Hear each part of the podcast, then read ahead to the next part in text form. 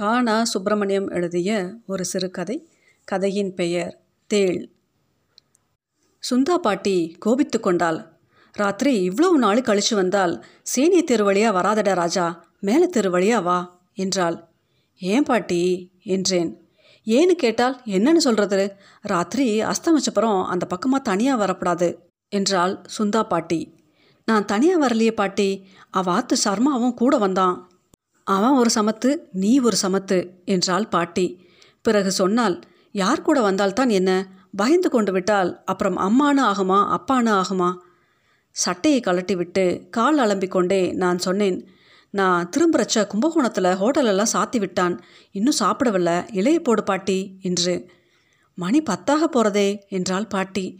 பிறகு தூங்கிக் கொண்டிருந்த என் மனைவியை எழுப்பி ராஜி இலைய போடு நான் அடுப்பை மூட்டி குடமிளகாய் வறுத்து போடுறேன் என்று சொல்லிவிட்டு சமையலறைக்குள் போனாள் சுந்தா பாட்டி.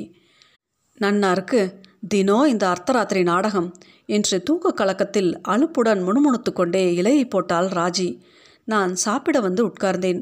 சமையல் அறையிலிருந்து சுந்தா பாட்டி உறக்க அங்கே கூடத்து பிறையில் விபூதி இருக்கு எடுத்து இட்டுக்கோடா ராஜா என்றாள். சாதாரணமாக சுந்தா பாட்டி சொல்வதை நான் தட்டுவது கிடையாது. எழுந்து போய் விபூதியை எடுத்து ஒரு பொட்டு புருவத்தின் மத்தியில் வைத்துக்கொண்டு தான் சாப்பிடத் தொடங்கினேன். விபூதியை இட்டுண்டியோ? என்று கேட்டுக்கொண்டே சுந்தா பாட்டி குடமிளகாயை கொண்டு வந்து இலையில் போட்டாள். சாப்பிட்டு கொண்டே நான் கேட்டேன் ஏன் பாட்டி உனக்கு கூட பேய் பிசாசு இதிலெல்லாம் நம்பிக்கை உண்டா? சகலம் தெரிந்தவள் நீ உனக்கு இதிலெல்லாம் நம்பிக்கை இராது என்று நினைத்தேன் நான். எனக்கு கதை கேட்க ஆசைத்தான் ஆனால் அந்த இரவு நேரத்தில் சுந்தா பாட்டியா பிசாசு கதை சொல்ல ஒப்புக்கொண்டு விடுவாள்? அதெல்லாம் இருக்கு இல்லை என்கிற நம்பிக்கை எதுக்கடா? பேய் இருக்கா? பிசாசு இருக்குமோ? எனக்கு என்ன தெரியும். ஆனால் அதனால் ஏற்படுகிற பயம் மட்டும் உலகத்தில் இருந்து கொண்டே தான் இருக்கிறது என்றாள் சுந்தா பாட்டி. அவள் சொல்வது உண்மைதான். அந்த பீதி என்னவோ மறுக்க முடியாத உண்மைதான். மற்றபடி பலசாலிகள் தைரியஸ்தர்கள் கூட அந்த பீதிக்கும் பலியாகி இருப்பது எனக்கே தெரிகிறதே. சேனிய தெரு தாண்டி அக்ரஹாரத்துக்கு வருகிற வழியில் சில வருஷங்களுக்கு முன் ஒரு மரத்தில் ஒருவன் தூக்கிட்டு கொண்டு பிணமாக தொங்கினானாம் அந்த கதையை அன்று கும்பகோணத்திலிருந்து திரும்பும் பொழுது சாமா தான் சொன்னான். பயம் என்று அதிகமாக ஒன்றும் தோன்றாவிட்டாலும் இருவரும் வேறு விஷயங்களை பேசிக்கொண்டு அந்த மரத்தண்டை வரும்பொழுது நிமிர்ந்து கூட பார்க்காமல் தான் நடந்தோம். அதை நினைத்து கொண்டு தான் இப்போது சுந்தா பாட்டி சொன்னால் போலும். மேட்டுத் தெருவில் சென்ற வாரம் கூட ஒரு கேஸ் காட்டேறி அடித்து விட்டது என்று சொன்னார்கள். வஸ்தாது மாதிரி இருப்பான் முத்தையன் என்று ஒரு ஆசாமி திடீரென்று அவன் ஒரு நாள் வாயாலும் மூக்காலும் ரத்தத்தை கக்கிக் கொண்டு நடுச்சாலையிலே கிடந்தான். அவனை காட்டேறி அடித்து விட்டது என்று சொல்லிக் கொண்டார்கள். என்னவெல்லாமோ கதை சொல்கிறார்களே பாட்டி.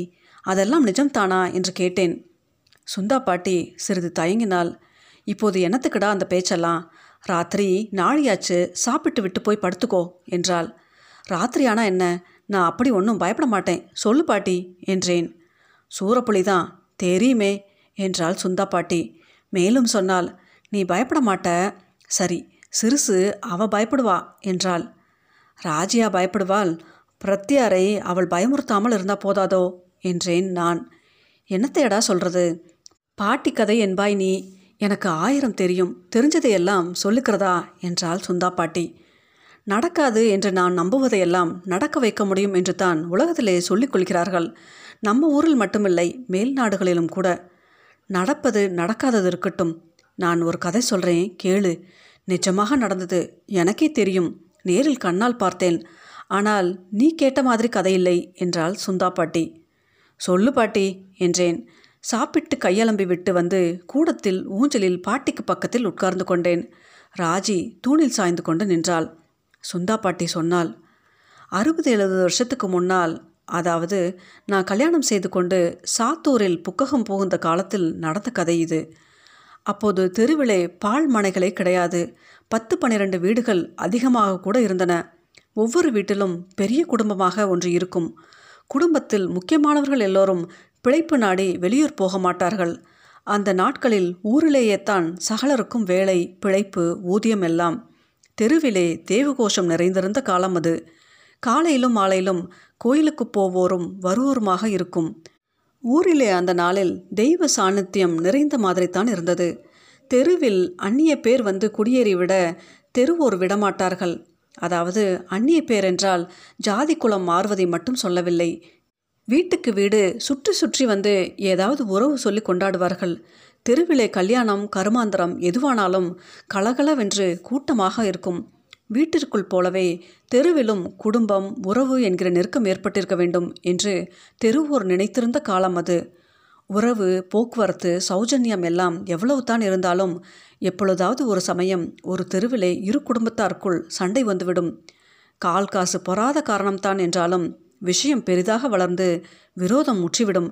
பேச்சுவார்த்தை பூரணமாக அற்றுவிடும் நல்லது கெட்டது என்றால் கூட பரஸ்பரம் உதவி செய்வது கூட நின்றுவிடும்.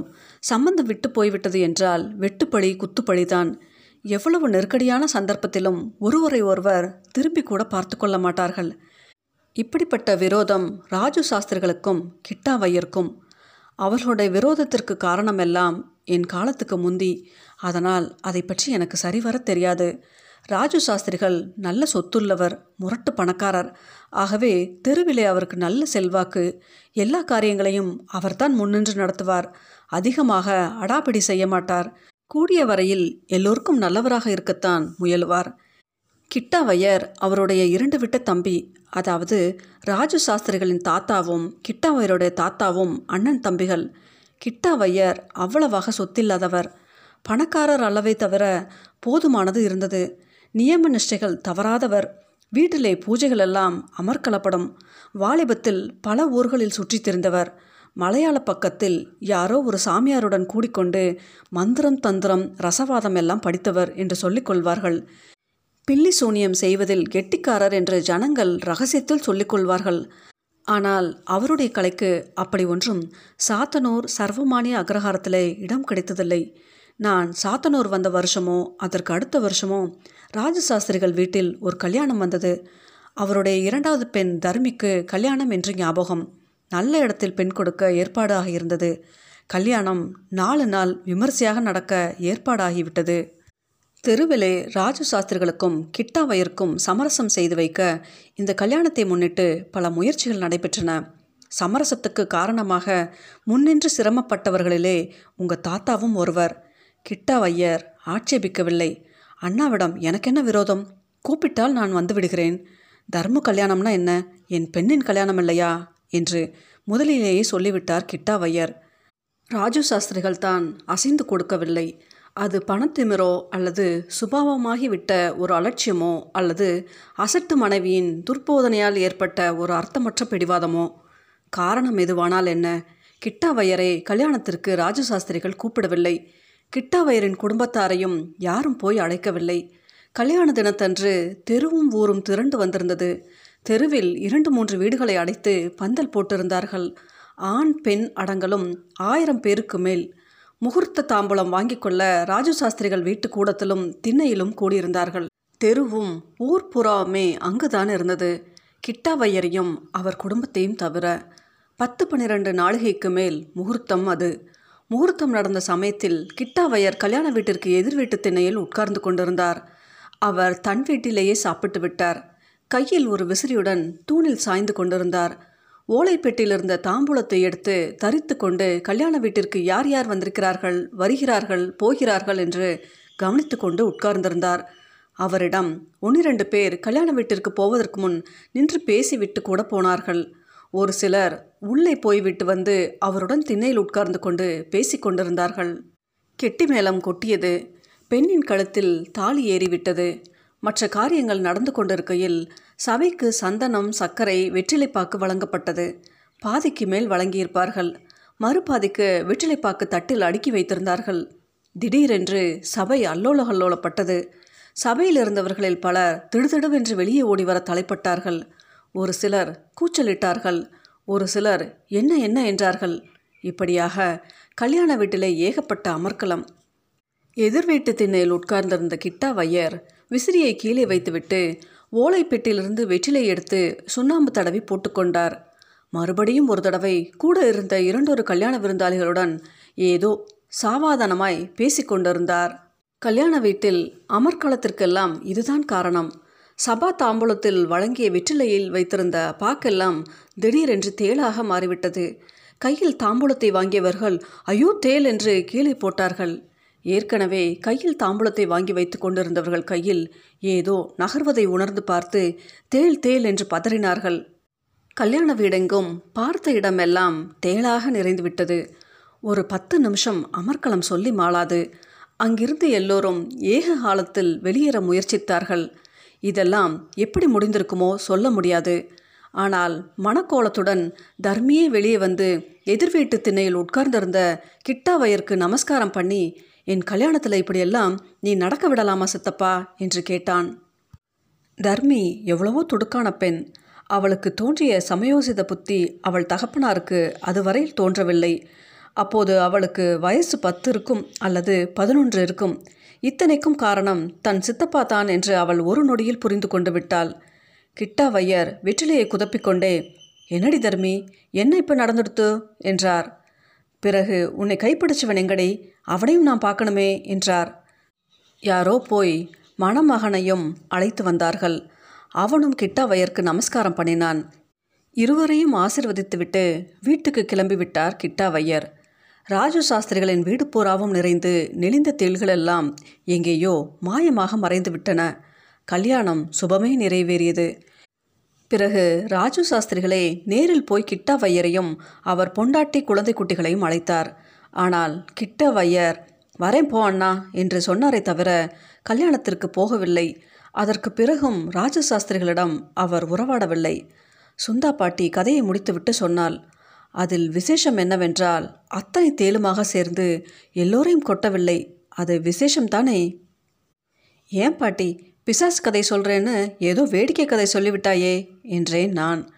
உனக்கு இப்போ நான் சொல்கிறச்ச வேடிக்கையாக இருக்குது அந்த கல்யாணத்தில் போய் முகூர்த்த தாம்பலம் கையில் வாங்கிட்டு பார்க்குன்னு பார்க்குறச்ச கையில் தேல் நிலைறதை பார்த்துருந்தால் தெரியும் என்றாள் சுந்தா பாட்டி.